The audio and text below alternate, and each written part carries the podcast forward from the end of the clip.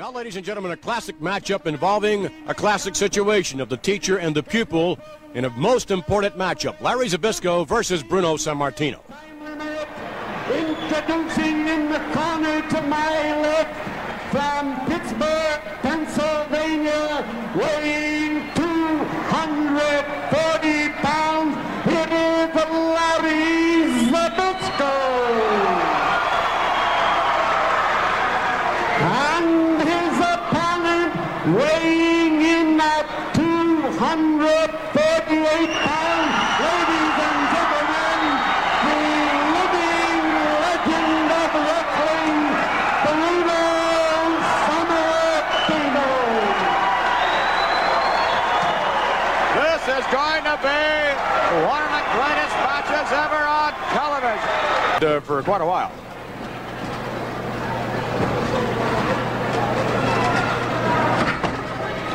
Going for the scoop. He has him up. Nice maneuver by Zbyszko and a slam. Down for the cover. Two.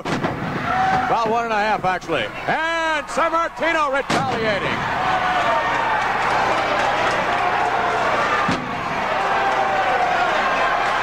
Zbyszko appears to be a bit on the flustered side. Sammartino, of course, with uh, the experience advantage. And now Zbyszko to the rope. Down goes Sammartino. Zbyszko really bowled him over. Stepping over now, coming back from the far side. Into a bear hug. But Sammartino released the bear hug.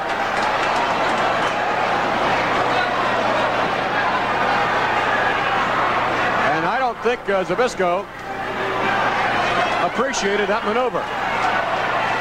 Sammartino had Zbyszko in the hug off the ropes, and neither Zbyszko broke the hold, but it appeared as though, again, Sammartino released it. Bruno trying to find an escape. Oh my! That's just uh, maneuverability there on the part of Sammartino. Quick skills, no fancy maneuvers, but that comes from years of experience. And Sammartino holds the rope open for Zbyszko to put. Uh-oh. Oh, look out! Zbyszko going to work on San Sammartino.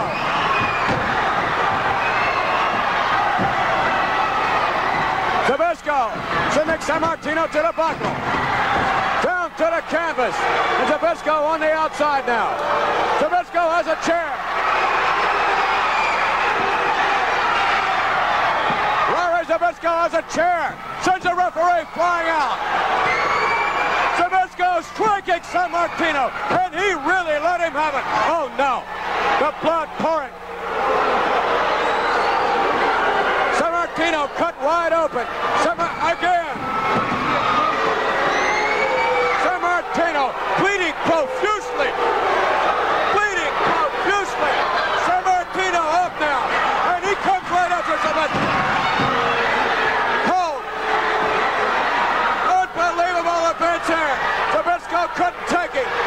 Zbyszko yelling at Sammartino.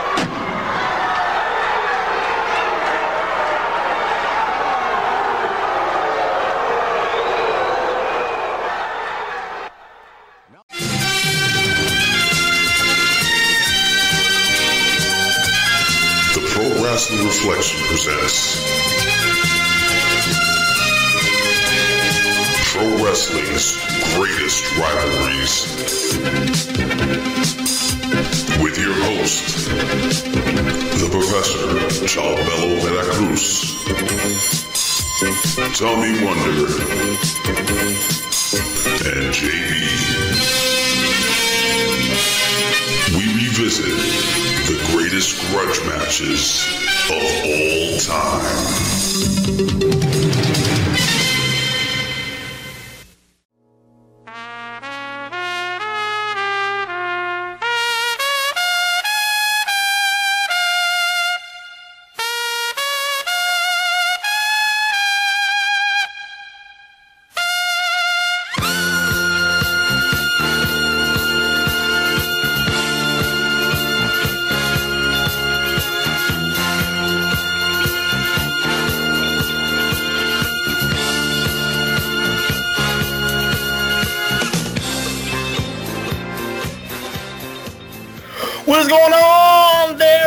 Knights? What is going on there, Magnificent Seven, Elite Eight, the naughty nine, the terrific 10, the essential 11, the totally tubular 12, and the thirsty 13. I don't know where we're to go with the 14, but maybe fat ass 14, maybe uh, what kind of 14?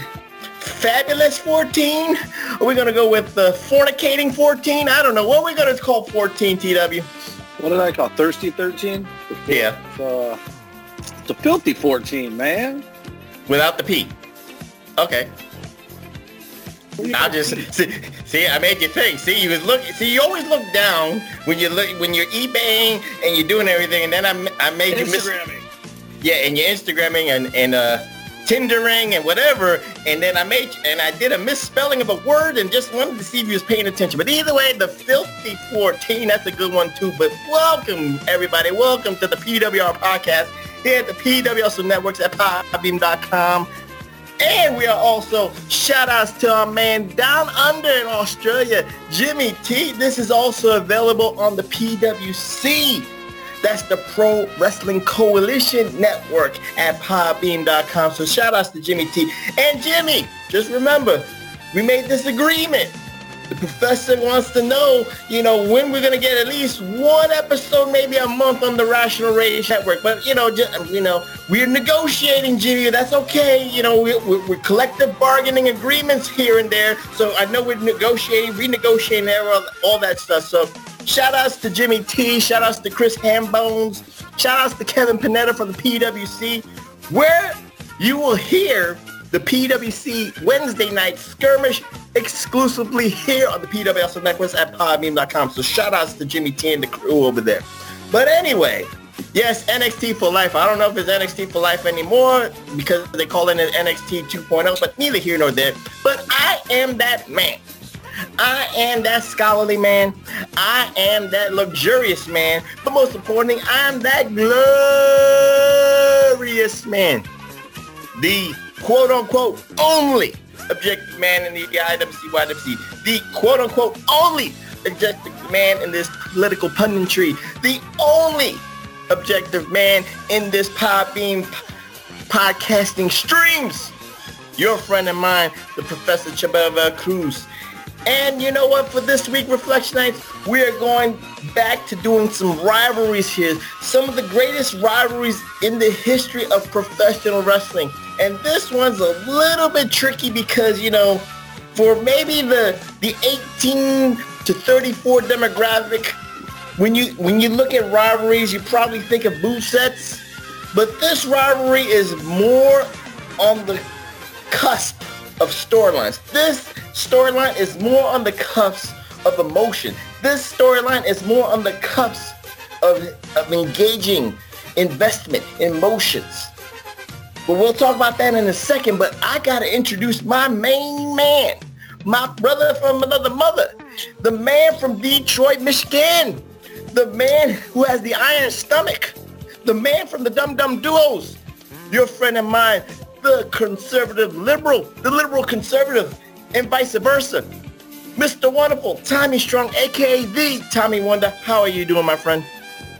I am doing good considering 24 hours ago I did another challenge and this one actually I the Dum Dum Duo and Idiot video I actually am pretty impressed with Matt's editing skills because I had to record it from here Mm-hmm. great wall the corner behind me um, I recorded it from here I had to eat three McDonald's hamburgers and then drink a 20 ounce soda afterwards and I couldn't drink the soda until I ate the burgers first and uh, it made a difference and so I didn't want to know what the record time was. Um, and at, Mhm. for a minute, I did set the record.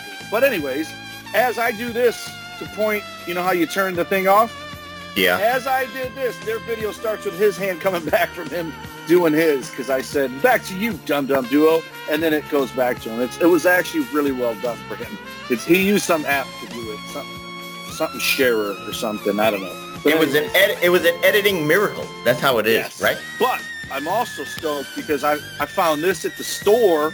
I might have mentioned it last week, but I have gotten pretty good at opening packages because my Canadian buddy is an opener when he Mhm. collects toys. So when he sends stuff here, I open it up, throw it in Ziploc baggies because of all the loose parts.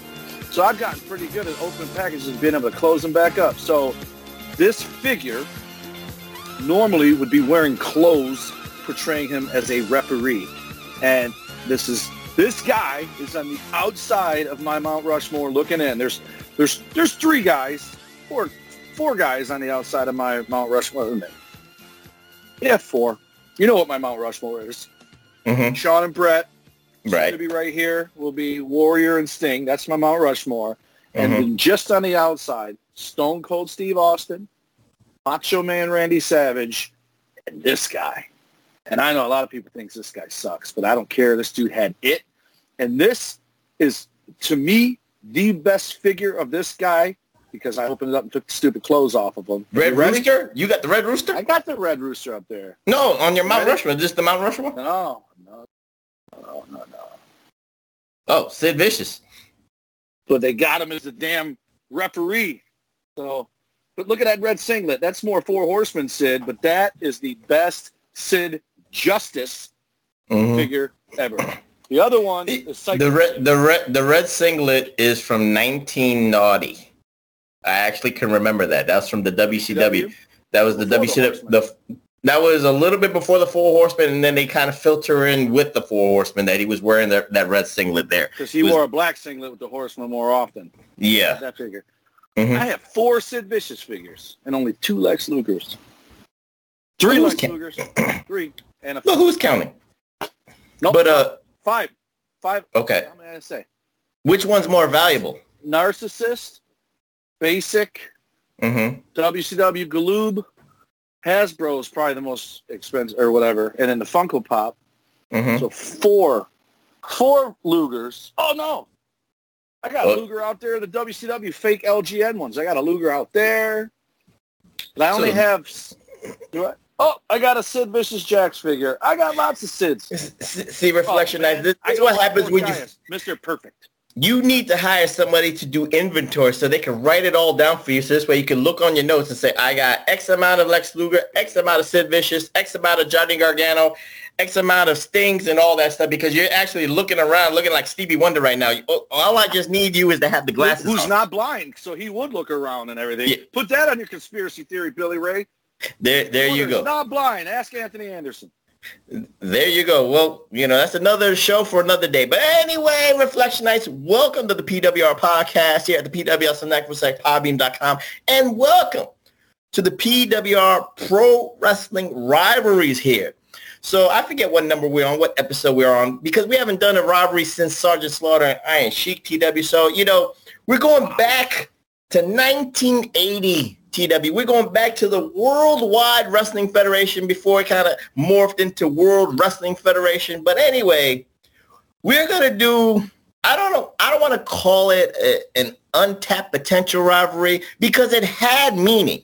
It, it had a legacy, TW, because this rivalry actually, you know, put this man on the wrestling map, so to speak. This man's legacy started with having a rivalry with this particular individual. So we're going to talk about the living legend, before he was called the living legend, Larry Zbyszko going one-on-one with Bruno Sammartino TW. So, you know, as anybody, like I said, for the demographics, you know, the AEW demographic martards out there, you know, that only look at the move sets from the 80s, you know, the Ricky Steamos, the Tiger Mask, the Dynamite Kids, uh, you know, we we can talk Spot about Monkeys. the Jer- the Spot Monkeys. We could talk about Jericho. we could talk about Dean Malenko, Eddie Guerrero. We could talk about even RVD, you know, a reflection at RVD. But anyway, neither here nor there.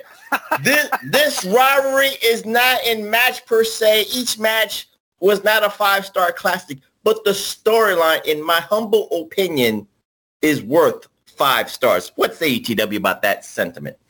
I'm going to tell you a couple things. Um, one of the matches we watched to, to prepare for this is the Shea Stadium one, which isn't that the one where Stan Hansen broke Rick Martel's neck, or did he break Bruno's neck at Shea Stadium? No, he, he broke Bruno's neck in Madison Square Garden in 77. Oh, was a rematch at Shea? No, the no, that was the that was the payoff. Uh, that was the penultimate between Sammartino and, and Zbyszko at the But- showdown but they Shea. Shea more than once, right? Yeah, of course. So, so this is obviously pre WrestleMania, pre Starcade. Um, it's unbelievable to me how loud Shea Stadium is for this the one of the matches we watched, right? Mhm. Because there's almost no one on the field.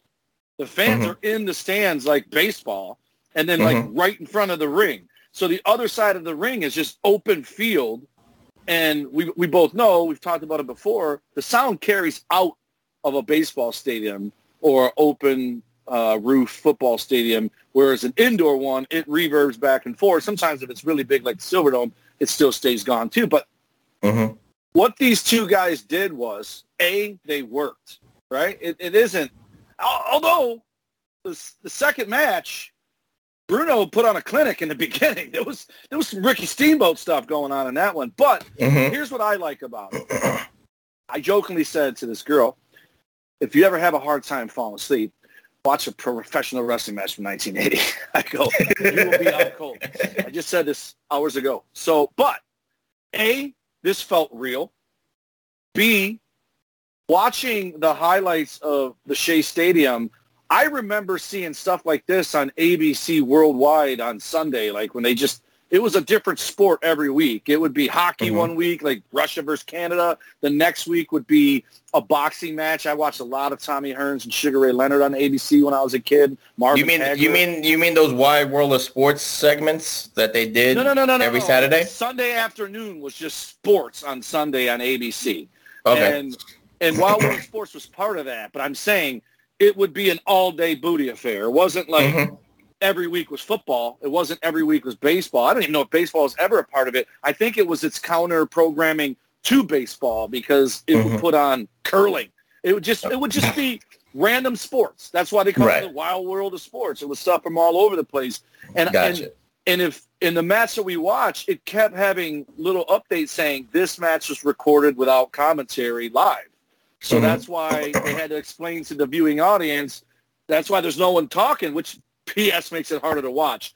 But it looked real. What they did was real. And I'm I'm actually the second match is the match where he put on the clinic. The third one, there's no clinic. The the because there's the first one, the second one, the 3rd Mhm. trilogy. I'm sure there were others. The Shea Stadium one was the cage. The the one before the MSG, he put on a clinic because the storyline, and and it was actually a pretty good storyline. And I think we make fun of Martel. We made fun of, of a lot of guys for not being able to do promos.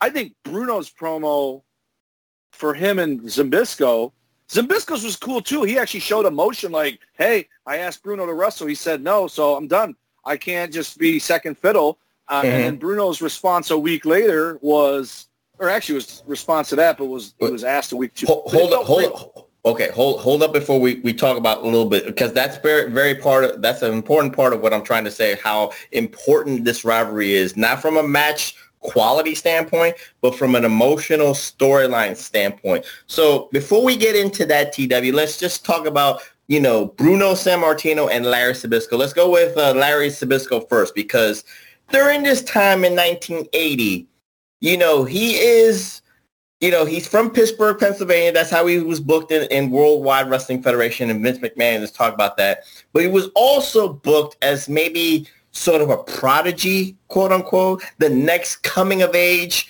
Because when once you're from Pittsburgh, Pennsylvania, that is the hometown of the living legend Bruno Sammartino. So you already got massive amounts of shoes to fill on that standpoint. So in the Worldwide Wrestling Federation, TW, he wasn't like a a heavyweight champion because he never had that WWF heavyweight champion. He wasn't even an Intercontinental champion, but the stigma of having that, and before you talk about that promo again, the stigma of of, lit, of the shadow that's cast so big on Bruno Sammartino, how does that, you know, resonate with the wrestling audience? Give that perspective right there because that's a lot. That's that's part of the storyline there because if you follow Larry Zbyszko before we even get to these trilogies that we're going to talk about, this this means something more in this rivalries edition.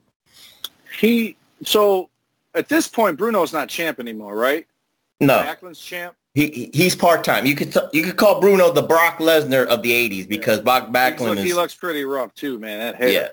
yeah. hmm Um, but Larry, Larry, like, I'm not a big Larry guy. I think I've said that on here before. He always came across as condescending, and and I believe him leaving the World Wrestling Federation to go to AWA was very CM Punkish because of what you just said. He he legit thought he should be some kind of champion, and and left to go there, and Mhm. uh, where he would be used. Well, I- I- I don't- took I don't- years. I understand what you're saying, but I can't confirm nor deny that. I think No, it's no, just no, the no, business, I- but the however- territories give you That better.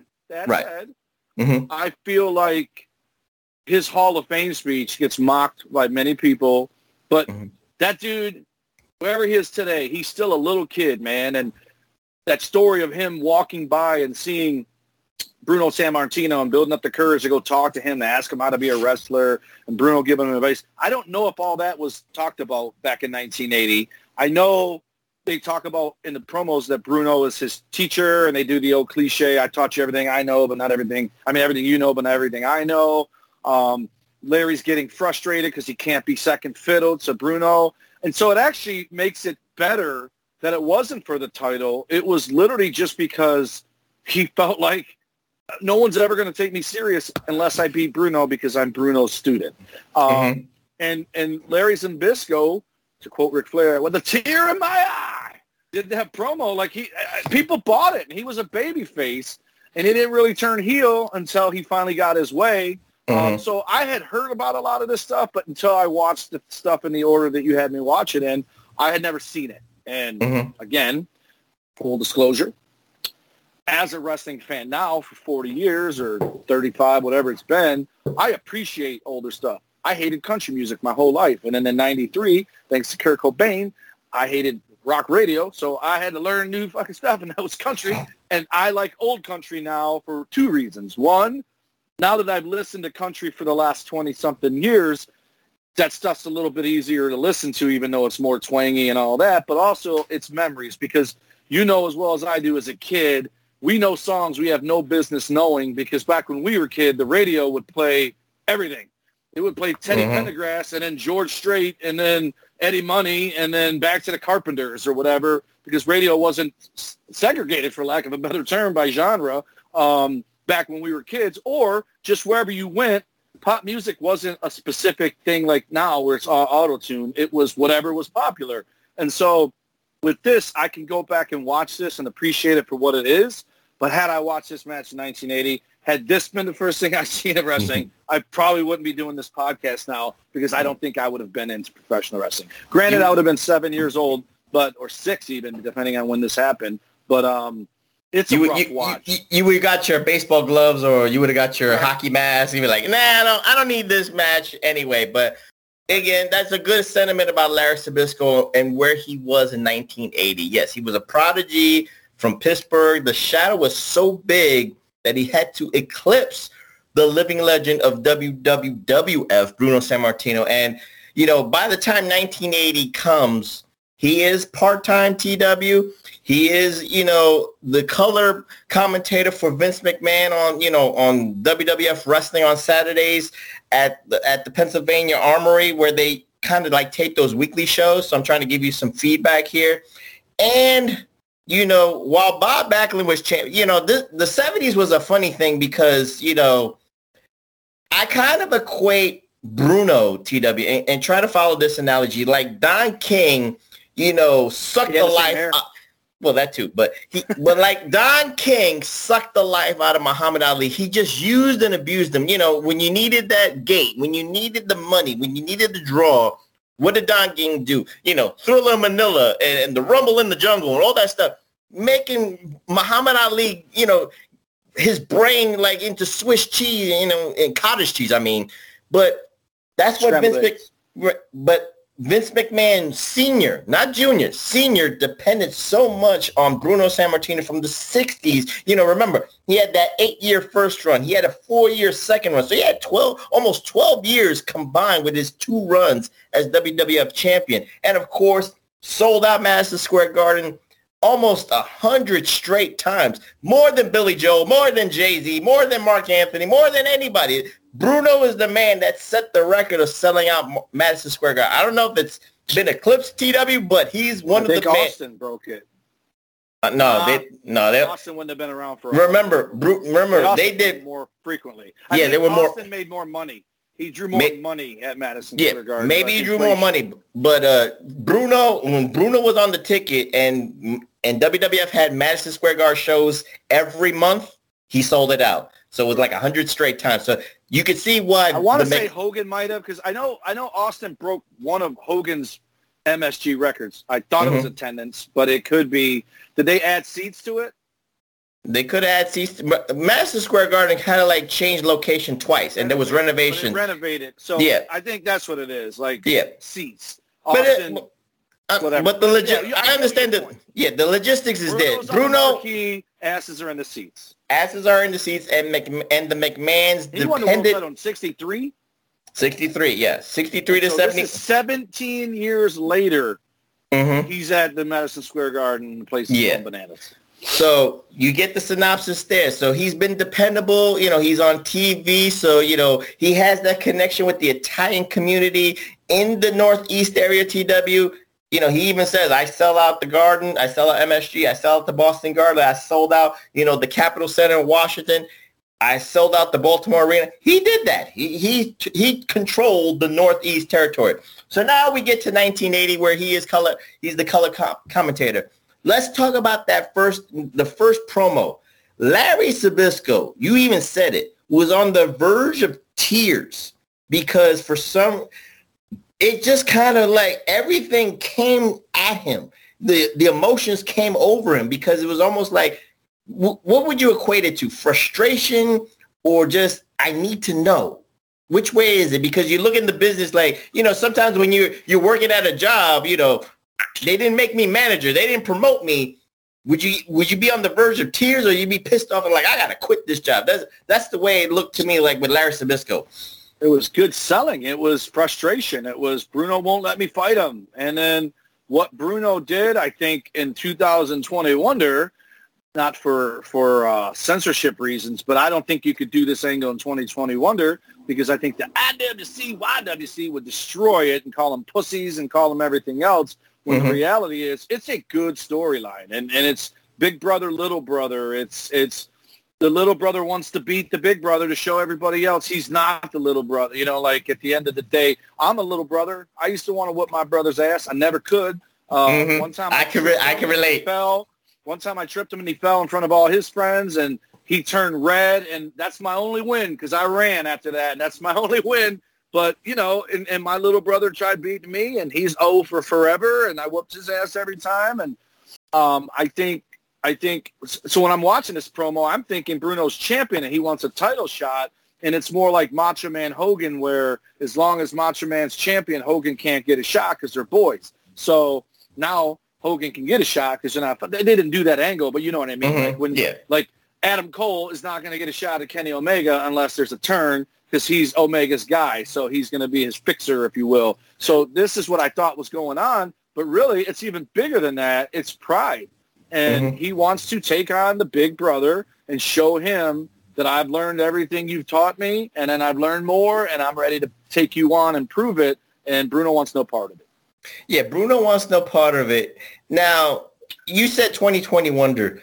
To me, like you look at it from the 1980 promo that he did here, he tried to give all the respect and adulation to Larry Zbyszko. He said he's the future. You know, he had that kind of attitude. You're the future. You're a future champion. You're a future star here in the professional wrestling business. I think he was, but it would come off to, to a lot of people, if you really looked at the promos of Reflection Nights, he came off as a prick. He came off as a dick. Like he would not give him that. He didn't want to give him that opportunity. And then when he when he was like pressured into succumbing to that opportunity, he was like, "I'm not gonna give you, you know, any uh aggression. I'm not gonna give you any defense." He just said, "I'm just gonna. You gotta beat me. I don't have to beat you because it was all like I don't have nothing to prove here. I have. I gained nothing." From doing anything to you, Larry Zbyszko, you got to do everything to me, and that's and to me, today's standards of wrestling fandom, it came off it, it came off as a dick. But at that point, I think people understood where he was coming from. Like, why should I embarrass you? Yeah, I don't want to embarrass you. I want you to succeed. I want you to thrive. I took it differently than that. I, I took it as he had no, he wanted no part in hurting his friend. Mhm. Like he did, he like, he didn't.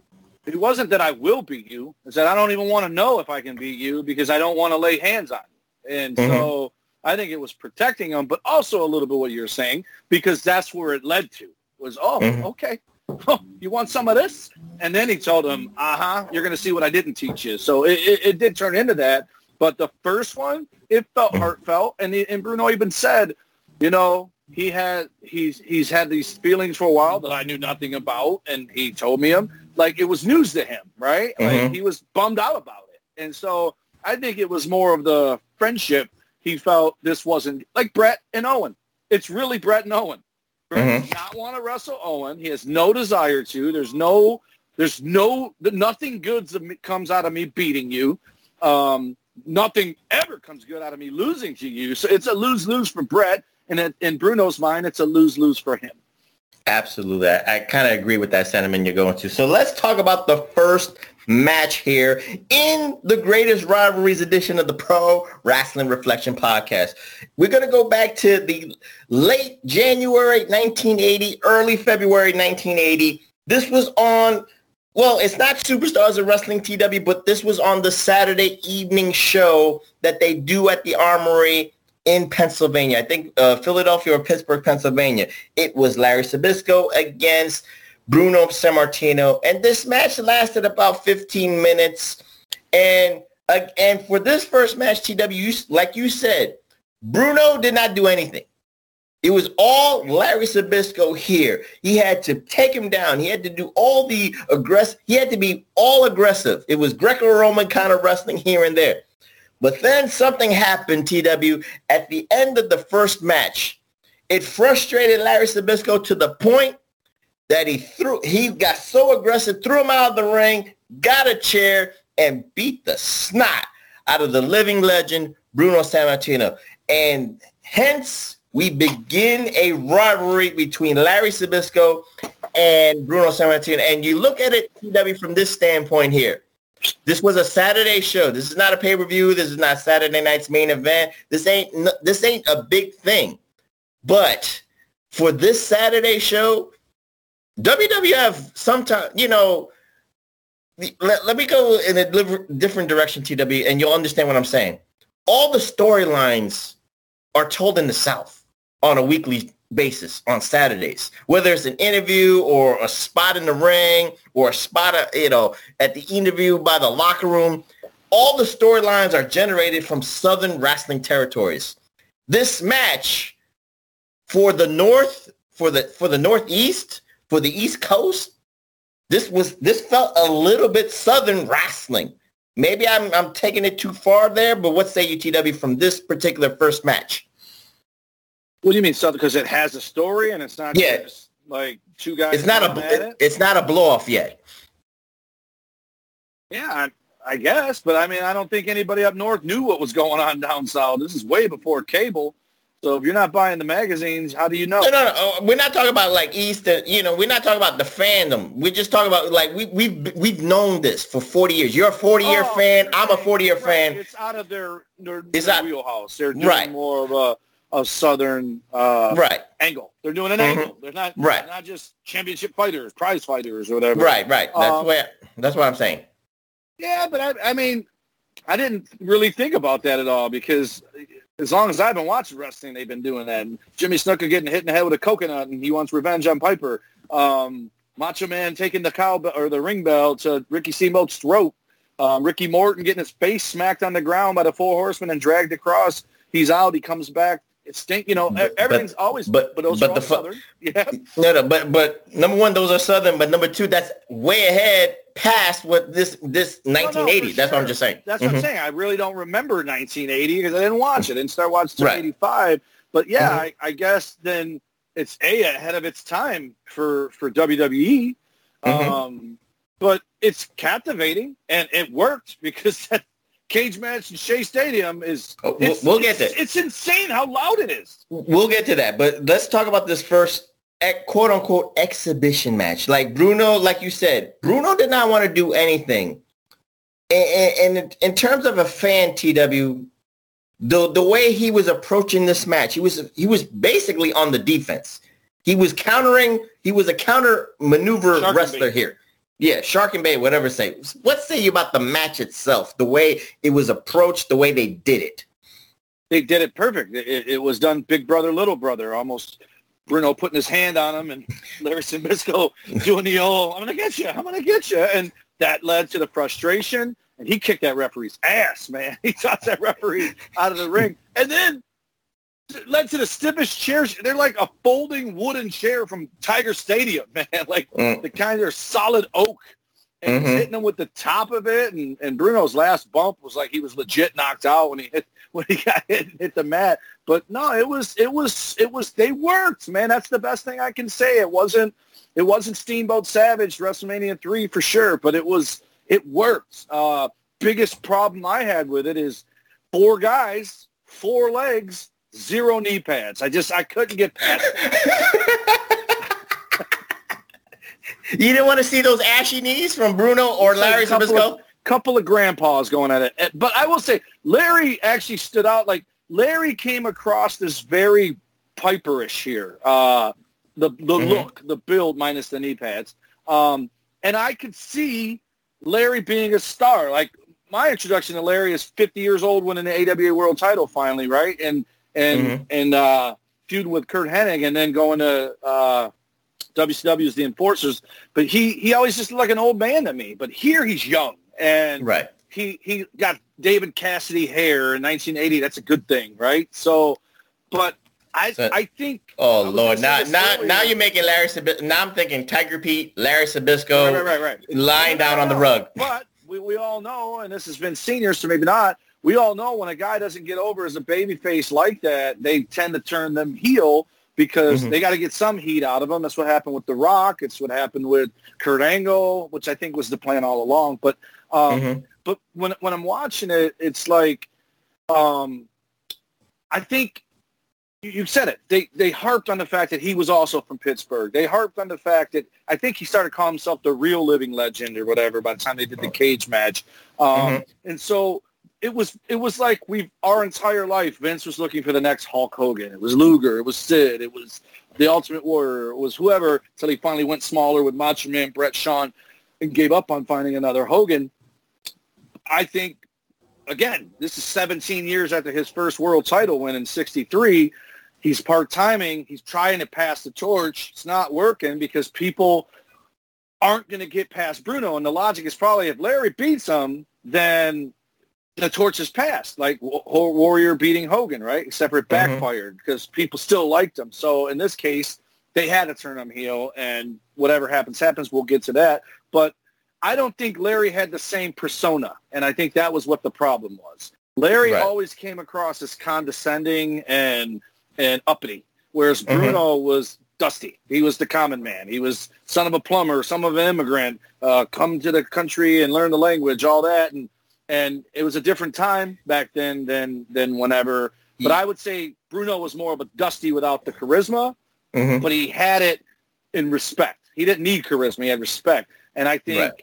Larry, like a lot of guys, is just a better heel than a baby face, and that's why he had to go. But he he definitely looked the part here. He looked in shape. He looked young. He looked vibrant. And he looked the kind of guy who would side eye his mentor, like I want what he has, you know. And so all of it works. I, I look at it this way too because Larry Zbyszko was David Sammartino before David Sammartino like was with his father at WrestleMania one. Actually, if he can, if he was like like you said, the little brother to Bruno Sammartino, he was going to be treated like David Sammartino, and he had to break away from that stigma of being Bruno's boy. So he didn't want to get any favoritism because being associated with Bruno Sammartino. He wanted to tread his own way. And what a way, what a statement to tread by, you know, smacking him with that chair and making the living legend Bruno Sammartino bleed. And he's a part-timer, a part-timer bleeding like this, TW. Bruno, the, you know, say what you will about Bruno, but even for this part-time stuff that he's doing here, he's giving it his all. So whatever he's doing, he's going full throttle here. Bursts so of now, energy, lots, Right. lots of uh, gumption. yeah. So now we get those weekly promos and Bruno is pissed off. And, you know, now it's not about I respect Larry Zbyszko. Now I have to teach this man, this young boy a lesson. Got one more lesson to learn. He, He's got one more lesson to learn. And, and now, TW, before we get into the second match from the historic, the world famous Madison Square Garden, this is before the cage match, TW, so I just want you to focus on that. Now, this time, the this time, the perception changes because now it's not an exhibition. Now this is a now this is a full blown rivalry here. So now let's look at it from a fan's perspective. Perspective now, Larry Zbyszko, that chair shot, that loss that you know te- technically he lost to to Bruno Sammartino in a quote unquote exhibition match, but right. in terms of booking, this man became an overnight main eventer. Agree, disagree? You have a different take.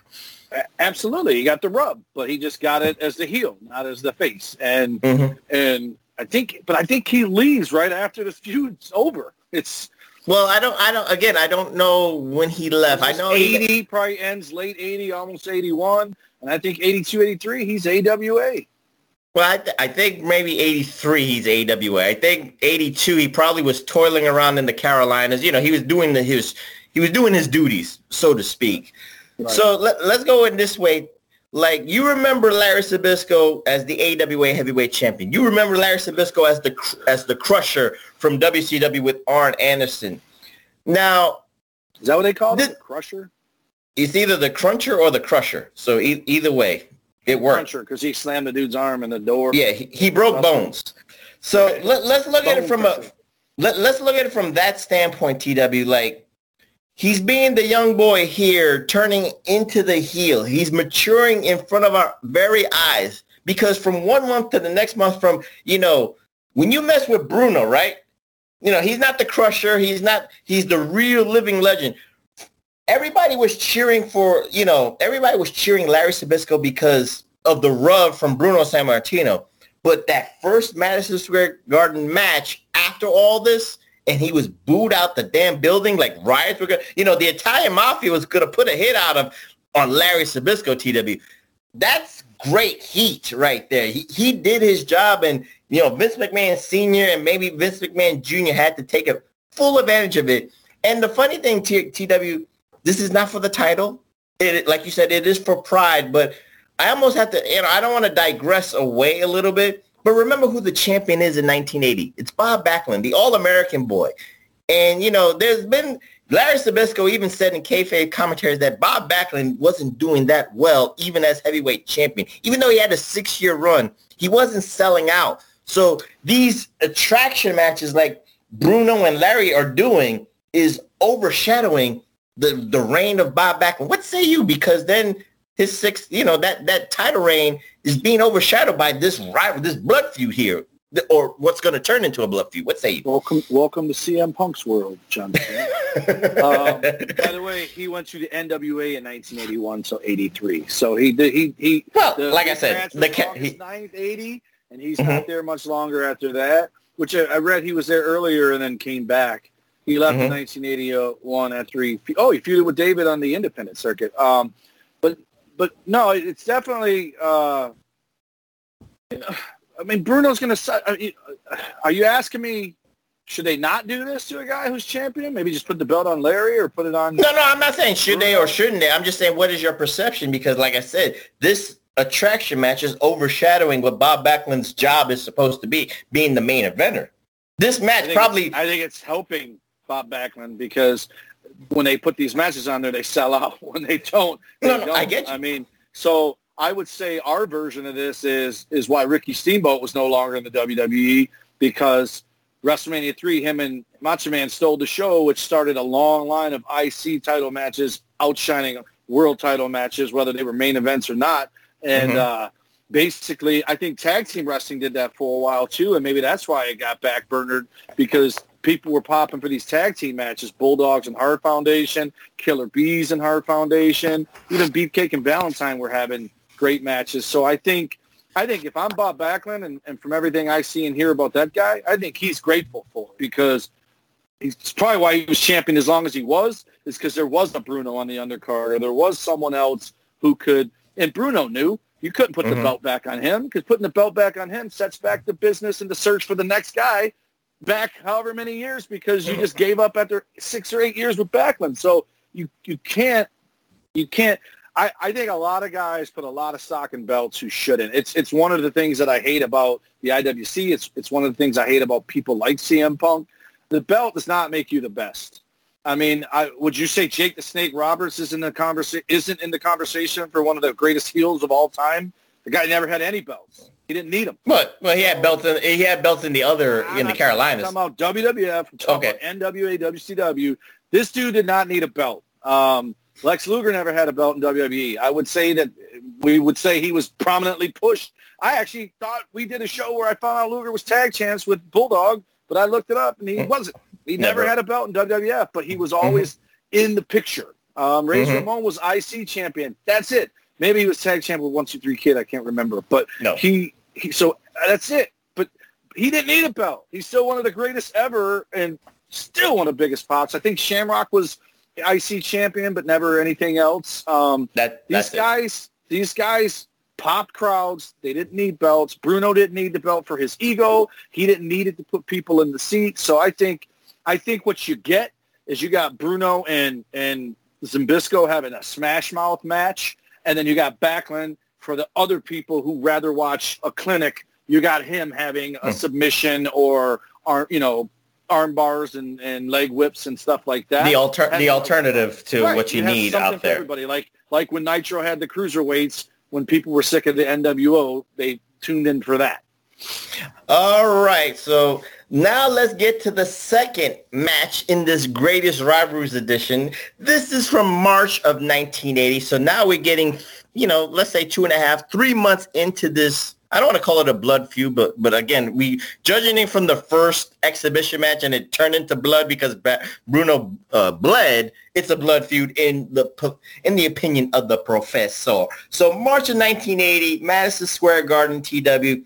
This is not an exhibition match. So let's look at it from this standpoint. A- And, the funny thing I'll take away from this match is the winner by disqualification reflectionites was the real living legend, Larry Zbyszko. So again, they want to, you know, keep perpetuating this storyline TW. So you already know that, you know, the weeks, the, the Saturdays of, of, uh, of interviews between Larry Zbyszko and, and Bruno Sammartino are going to go back and forth.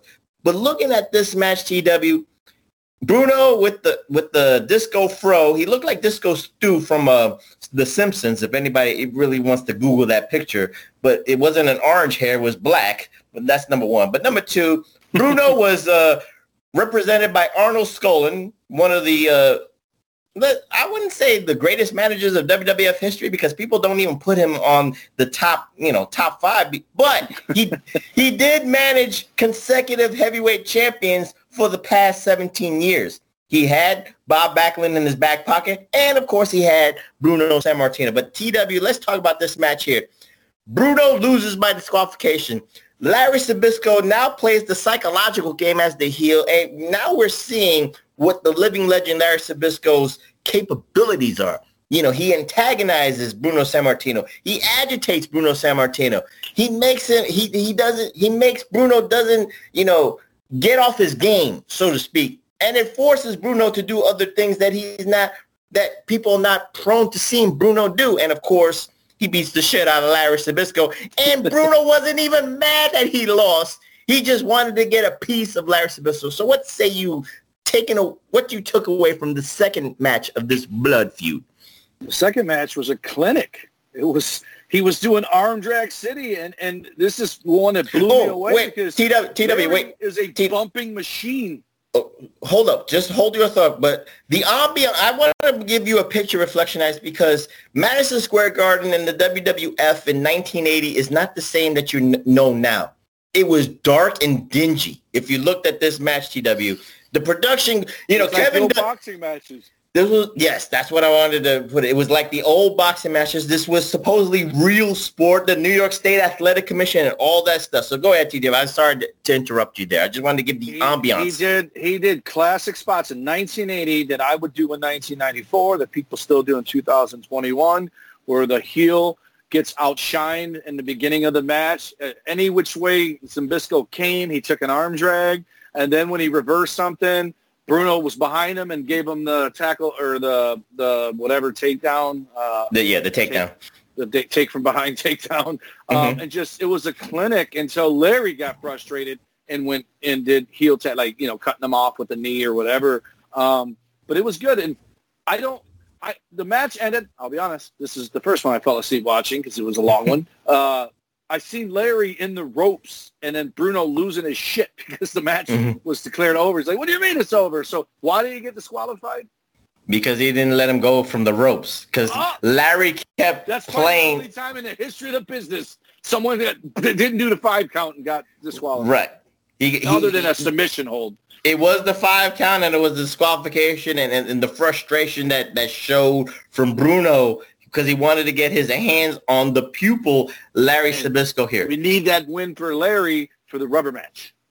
Right. So, well, th- th- does the first one really count? I mean, well, again, in the record books, they, that's what I love about the olden days. DiBiase Dustin is what I thought it was going to be. Like, you got to beat me in 10 minutes or we didn't have a match. But, uh, What you know what? But, but saying that, that would have been if Bruno was a heel. Bruno probably Right. would have said if he was trying to teach the young upstart Larry Zbyszko in that light, he would have said that as a heel Right. uh, character, saying you got to beat me in ten minutes to be validated. But the, the the ambiance of Madison Square Garden and the ambiance of Vince McMahon Jr. commentating this match.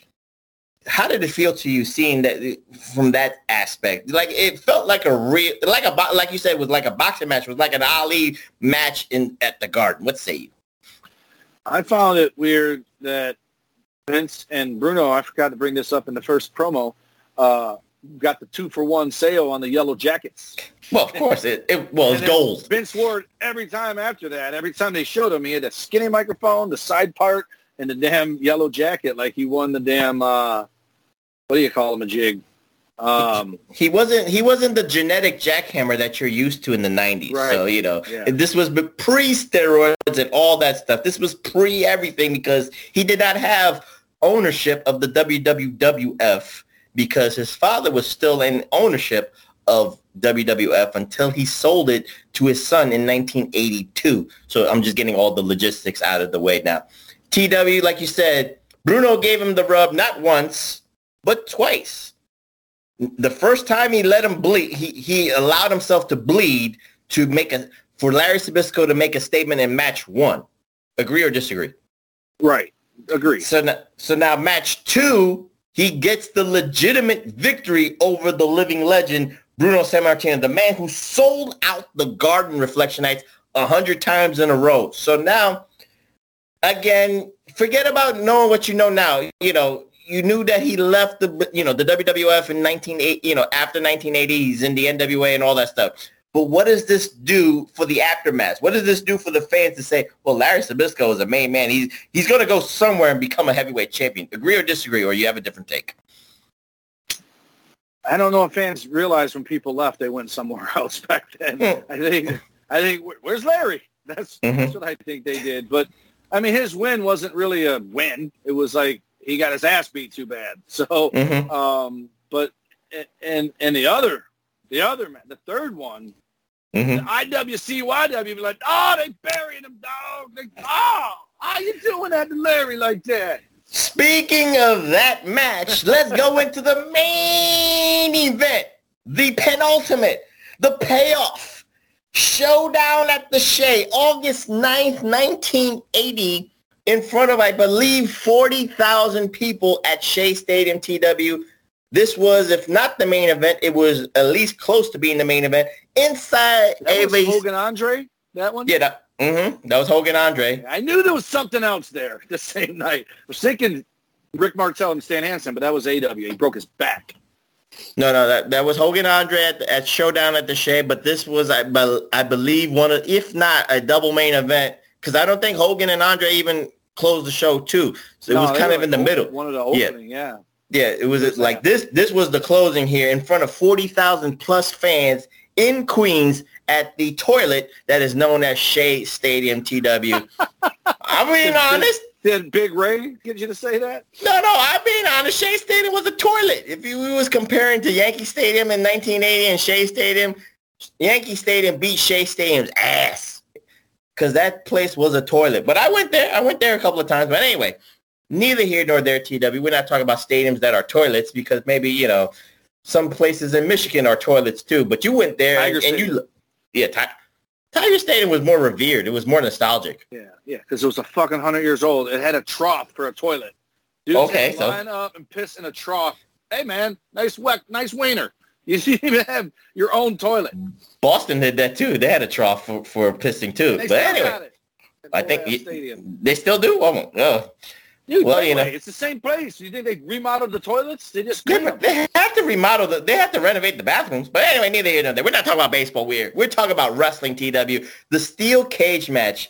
Now, again, the old times, the olden days, a steel cage represented the end of a feud. So this is August of 1980. Everything started from January of 1980 TW. So this is a seventh month, seven month feud. So they did the Madison Square Gardens. They did the Boston Gardens. They did the Baltimore. So this was a successful money making feud. So let's talk about this here, the ambiance here.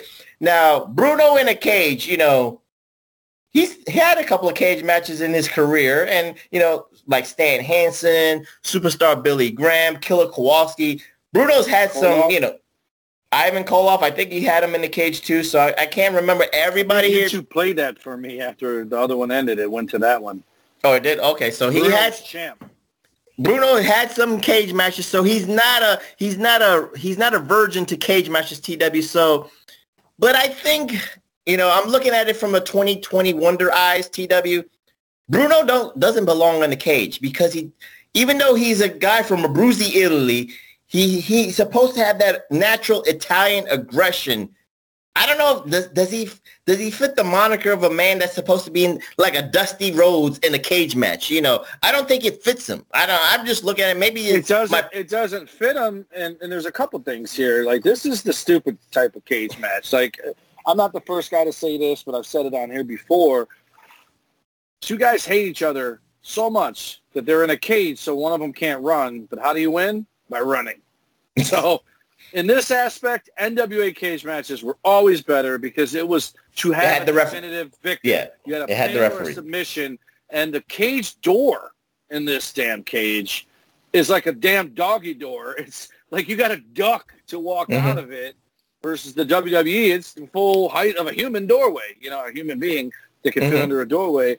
Um, so it's just it's weird, but I think what it it's the the it, I think they're telling you that the feud, the hatred between these two, has reached a point where they want to hurt each other in this cage, and boy, do they. Um, but I Bruno took a cheap way out on one thing, and and the other thing is, well, I'll just say it. Uh, Zimbisco must have taken a header into the cage about 17 times before Mhm. finally bleeding. And Bruno bled from the arm. like, are you afraid to hurt your pretty face? Have you Well, seen he, your hair, he, pal? he raked he raked the he supposedly sold that he ro- raked the arms, you know, to make Right. the the cage very dangerous. Right. Yet it took 17 headshots. And it looked like Zbyszko was gigging every time he took a bump, but he just didn't bleed. And then finally he's bleeding at the end. But it, and it was 36,295 fans there, by the way, at the Shea Stadium. Oh, okay, but I I know it was like allowed hmm 40. So you're, it's rounding up from 35. That's good. I did the I did the I did the Meltzer uh, add up add ups. That's what I did. I rounded up like Meltzer would would say would would accuse the professor of doing. So yeah, that's why I I looked at this cage match and again th th this is the trappings of like I said this is not a five star cage match that we're used to. This is not the new day against. This is not the new day against the Usos. This is not even Hulk Hogan and Paul, Paul Orndorff because that was a better cage match than this one. But you know, like That's you said, tie. yeah, that was the tie one, the one where they both th- their feet. I'll bet you that was the day Vince McMahon knew he could trust Paul Orndorff because all Paul Orndorff has to do is jump off of that thing and he's champ. Mm-hmm. Yeah, you think course. if he knew he would never win a world title, he'd have been like, fuck, I should have jumped. Well, it wasn't live, so they could have edited it. Uh, Maybe that, that's what they did. Oh, they could have rockered him. Yeah, they could have rockered him, and because there's there's no internet there to say, well, Orndorff was the heavyweight champion and Orndorff won. But anyway, TW, you're right that you know all it was was Bruno, you know, taking him in head head first into the cage. I'm I'm I guess I'm getting into the semantics of wrestling, but I was I'm kind of bored. I don't know. Am, am Oh, I right? Wrong? This was absolutely. But it's violent. But it's violent. It's like two. and It shouldn't be about headlocks and armbars. Need him. Right. He Mhm. kicked him and need him. Like he, it was like he was trying to hurt him, and that was the sell. He even said in the second one, he kept his cool until the match. He goes, "Oh, I'm going to keep it together until the match, and then you're going to see what you did and realize you made a mistake." And then he went out there, got all aggressive with him, throwing arm drags at him, put on a clinic, and then Mhm. lost his shit and and made, made him lose by disqualification because he was just beating the hell out of him. And then his cage was just more the same. Only, Right. but it just are we going to go to the finish because the finish is the worst part of all for, for Larry. Yeah, go to the finish. Talk about he it. takes he takes like an attempt at taking a Mr. Perfect bump before Mr. Perfect gets all hung up in the ropes and bumps inside the ring. So I think he was trying to get tied up in the ropes, and Bruno just Mhm. walks to the door, turns around and gives the old Stone Cold double bird without giving the double bird, like I'm fucking done with you. And the crowd goes bananas, and he just backs out of the cage, and Larry's just standing there watching him like, I got my ass kicked. Then Larry Mhm. comes out of the cage, and then Bruno gives him some more of an ass whooping on the floor. And it's like, oh. So to me, it felt like the send-off. It felt like Right. Adam Cole tapping out to Kyle O'Reilly with one hand tied behind his back with a handcuff to the rope, just like, yep, Adam's gone. The second I saw that, I knew Adam Cole was leaving. There was no Mhm. doubt in my mind. When you tap out to a one-armed man, you're done. Yeah, so then logistically here, Bruno wins, you know, the hero of New York, the hero of the East Coast, the hero of WWF, and all that history is there. It's preserved. Larry Zbyszko has no choice because he he doesn't have that like uh that heel pr- I don't want to call it heel heat, but that that heel protection like Roddy Piper because he never defeated Hogan cleanly, you know what I mean? But he could stay in the in the WWF and have programs than anybody else. It just would have been like a it would have been a letdown for Larry Zbyszko to even stay in the WWF because he couldn't beat the the teacher. So you know you could have a program with Bob Backlund, but everybody would be like, you couldn't beat your old uh, your own protege Bruno Sammartino. He was stuck. It was like it was a rock and a hard place in the professor's opinion. He had to go Especially to since he wanted to quit in the first place because he wanted to prove that he wasn't number two, and he Mhm. didn't. Right. So that that to me said a lot with this match because again, like you said, the IWC YWC would have buried Larry Zbyszko. It's like he's got nothing to do here. Go to NWA, go to AWA. Go to AEW. Well, Tony Khan is not, he's still a sperm at this point, so he's not even born yet. So you don't have to worry about going to AEW, Larry Zbyszko. But anyway, neither here nor there. But Larry Zbyszko, before we close out TW of, the, of this rivalries edition, he had no choice but to, to venture to, to the other territories because from there, like you said, nobody has cable TV where they knew what happened in New York or sto- Right. Unless you read the aftermaths. So all he could lie his ass off on NWA television saying, I injured Bruno Sammartino. And in AWA, he actually did. He kept lying, you know, calling himself, I took out Bruno Sammartino. He didn't take out Bruno Sammartino. He fucked him up. He, he injured him. He bloodied him, but he never took out Bruno Sammartino. But that lie stood, stuck with him until he retired. What say you, TW, as we close out this But rivalries that's edition? that's good heel heat to say that you did something that you didn't do. You know, You- Mhm. Right. or saying I didn't do something that they got you on video doing. You know, that wasn't me. That was uh, not me. It was CGI. But you know, it's heel heat. Like you can't do that as a baby face. You can't run around going, "I'm the guy that beat Bruno" when you didn't beat Bruno. So I like it. It's heel heat, and it's it's. You could tell when he went to the Hall of Fame induction hmm that was the best year of his career. That that feud, nothing he did before after. He might tell you it was AW World Champion, but we both know that came way too late. He should have been champion before Bockwinkel's old ass got it back. Um, but Mhm. he got it when he got it. You know, God bless him. He, he lost it to Perfect or did Lawler? Yeah. Uh, no, he he was perfect. no, he was the last recognized AWA champion. He lost oh, he it got to it after. After that's Yeah. told me that last time. Yeah, yeah, yeah. Mhm. So for sure, way too late. That's right, because Perfect got it from Bockenwill. Bockwinkel with the double turn. Mhm. He won with the roll of coins and turn heel, and Bockenwill turned Right. face. It's dumb, but whatever. Um, but again, they had their pulse on the crowd, and maybe Mr. Perfect was not being cheered the way they wanted him to be cheered, uh, or they just stuck in that we need a heel champion for the chase mentality that the NWA had. But um, I, I just, I got no, I think, uh, again, Larry's Hall of Fame speech, to hear him talk about Bruno, it's endearing. It's, you know, and for him, I would say that feud, uh, he couldn't help but pinch himself, right? Like, Mhm. if the story's true that he was a little kid in the neighborhood seeing Bruno cut his grass and was like, hey, hey, how do I get into business? And now here he is selling out Shea Stadium with him. That's Shawn Michaels fucking Horatio, whatever the hell his guy was, versus Bret Hart, uh, the kid, Mhm. this fulfilled dream. Like, that's The that's boyhood dream come boyhood true. That dream, Mhm. you know, and, and again, it sucks that he didn't get his AW World title until he was 60, but, you know, whatever. And then he goes to, I remember when he went to the NWA as a commentator, AWA was still around on ESPN, so I don't think I knew it was done. And when I saw him there, I'm like, what the fuck is, did Larry desert the AWA? Because I like the AWA, right? Even Mhm. though now we know the ball, the wheels were falling off the bus. I didn't know it then.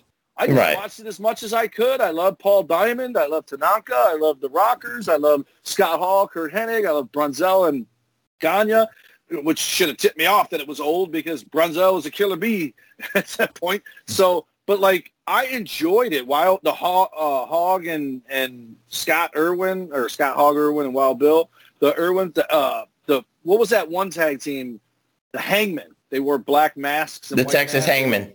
The Texas Hangman. I love. I really enjoyed the AWA, and then all of a sudden there's Larry doing commentating, and I remember thinking, "What the fuck? Why is he commentating? Why isn't he wrestling?" Because I don't realize that the stuff I'm watching is probably recorded a year and a half ago, and I don't know the plug has been pulled. But Mhm. so what you're telling me, if he's the last recognized AWA World Champion, then he went down with the ship, and Yeah. that's to be commended. So I think I think he probably think Verne took better care of him than Vince did. Well, he he dated he dated Gagne's daughter, so that's why he was. well, there look- you go. Well, there that's what leads to a lot of bad decisions. But Mhm. um, look at Bischoff. Bischoff was a damn like some kind of ad guy for AWA, and then they like, look, you're good looking. We need you to commentate today because their Mhm. commentator didn't make it in. It was probably like Ken. What's the guy? Used to, he was WWE too. Get Kenny. Uh, Well, Damn you're going every which way instead of just talking about Larry. No, I'm talking about Larry. Like Larry got his break from doing all this stuff, and he he made the mistake of banging the owner's daughter, and then he stuck there. That's probably That why wasn't a got mi- That wasn't a mistake. It got him the title. Mistake, it's a mistake in that he probably would have went back to the WWE at some point if he wasn't doing that. Yeah. Like you don't leave, you don't leave. Well, he was- I guess- business. Well, he was loyal Like, to the cause. Going to the WWE was because everyone knew World Class was on its last leg, and Mhm. it- Fritz is probably like, dude, you got to go there before they don't want us. Take your ass up there. Well, let's put a ro- let's put a bow on this. Larry gained Ken Daniels, no, Ken. who? Ken, the damn, he used to be the WWE interview guy. Ken something. Ken Resnick. Ken Resnick with the mustache one minute Yes. and he got rid of it. Yeah, yeah, Yes. Ken Resnick. He was AWA. Yes, he yes he was. He, he did he did double duty. He did WWF at the same time too. So anyway, Larry gained Larry gained from this feud because he can go to NWA and W and uh, AWA and just say he took out Bruno. Bruno did not gain nothing from this feud logistically because it, it was just he lost a buddy. he lost a buddy. But, you know, it was nothing because after this feud, you know, he did more part-time. He did more commentary. And then, of course, we know that he he had some disdain for Vince McMahon Jr. And then we we don't have to talk about the steroid trials, the, the Pat Patterson butt, buddy shit.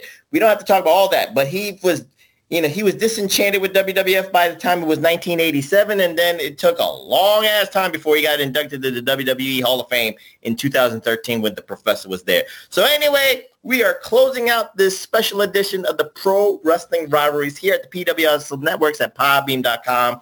And, you know, we're to we'll probably take a week off because TW is going to be on the road. Maybe he might have his his Bluetooth. He might have a iPod or whatever, but we don't know yet. But we're just going to play it safe. It's a 50-50 toss-up. Will, will, will we be recording next week? I don't know. But TW, let's see. They're already calling him. The grinder date is ready for him right now to go on the road to get his butt hold uh, fixated. But anyway, neither here nor there. Butt But- hold.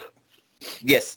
But anyway, TW, give out those social media so we can get out of here and you can get out of here and get on the road. All right. So I meant to ask you this before. Uh, we- we're on the, you mentioned it earlier, the Pro Wrestling Coalition Network, Mhm. um, which is at podbean.com is where they Yes. find that. Mhm. So I didn't know if you were telling me PWC Network at podbean.com was an email. I didn't know what you were telling me, but I wrote that. So the Pro Wrestling Coalition Network, you can find that at uh, podbean.com. Then we have our Twitter handles at PW Reflection. Um, our good man JB, who's still missing, he asked us when we're doing another movie one. I guess that's some interest. He, he asked us that through Morse code um, at the P1JB. Uh, our good man Big Ray can't do this without him. He's I, I got to say this. He makes the best pictures for our posts, and he always sends them to us with such like, "Is this good enough?" Like like he thinks we're going to reject them, and then finally today you did, and you're like, "Move the cage," and I'm like, "Oh, you just broke his heart. I know it." But but Ray, you do an outstanding job. Um, his is I just asked, I just asked the request. I only asked the request. I know, said, I know that, but you know what I'm talking about. Every Yeah. time he goes, "Is this good enough?" Like he's afraid we're going to be disappointed. They're No, hell no. He's even improved on some without us even saying it needs improvement. He's like, "No, no, no, I fixed it and I did this." You know, maybe one time I told him or you told him the words you couldn't read them because the color of the word wasn't wasn't working Mhm. with the background. Um, and he fixed that in seconds. But uh, he does such an awesome job of, of doing the collages and all that stuff. Um, and then me at Tommy Wonder 19 for the political one, and I've been blurring the lines and getting into it people with my at the Tommy Wonder one. I don't mean to, but when I see links and I go there, I don't realize which one I'm signed into, and I just been going at it with anybody at all times because people are idiots. So at Tommy Wonder 19 or at the Tommy Wonder for Twitter, Snapchat's Number Wonder, uh, Facebook.com backslash Tommy Wonder, and I just came off a 30-day ban, so I'm back like Eric Bischoff. I'm back in black. Um, and then Hide your wives, hide, hide, hide your kids, hide your wives. He's Big back Vito on Facebook. Brand, uh, thanks to them at the bigvitobrand.wixsite.com, W-I-X-S-I-T-E, and patreon.com backslash the Big Vito Brand. And then, of course, the Dum Dum Duo and an Idiot and an Idiot on YouTube. That's Dum Dum Duo and sign an Idiot. Um, and we have been pumping these videos out lately, and we're part of the, the Extreme team. And if we put that hashtag on there, it takes you to the YouTube thing. So it's pretty cool. Um, we're doing more dumb ones, I guess, like just punishing our stomachs and getting fatter, but also some heat. Um, so just look out for the videos. Like, like, share, and subscribe, baby. That, that's all you need. Just get get, get some subscribers and then enjoy them almost throwing up on shit. But anyway, neither here nor there. Yeah. So you can find me on my Twitter at PWHustlePRF. That's PWHustleProf. You probably will find this not only on Twitch, but you can probably find this on the PW networks on the YouTubes. And follow my guys, my brothers in arms, Billy Ray Valentine, the man with the documents at OB1 You Know Me, and of course, 8-Track Brown at 8-Track Dashley. Again, I don't know, 50-50 toss-up next week that we might be doing something, but TW is going on the road right now as we speak. The grinder date, he's calling him right now. He's he's got the KY, he's got the KY jelly ready to go. But anyway, neither here nor there. He's NXT for life, but that NXT is dead. There's no more. But anyway, I'm the professor. That is Johnny Mr. Dum Dum Du- That's Mr. Dum Dum Duo, the Iron Stomach One TW saying good night, goodbye, and we will see you maybe next week or maybe the week after that.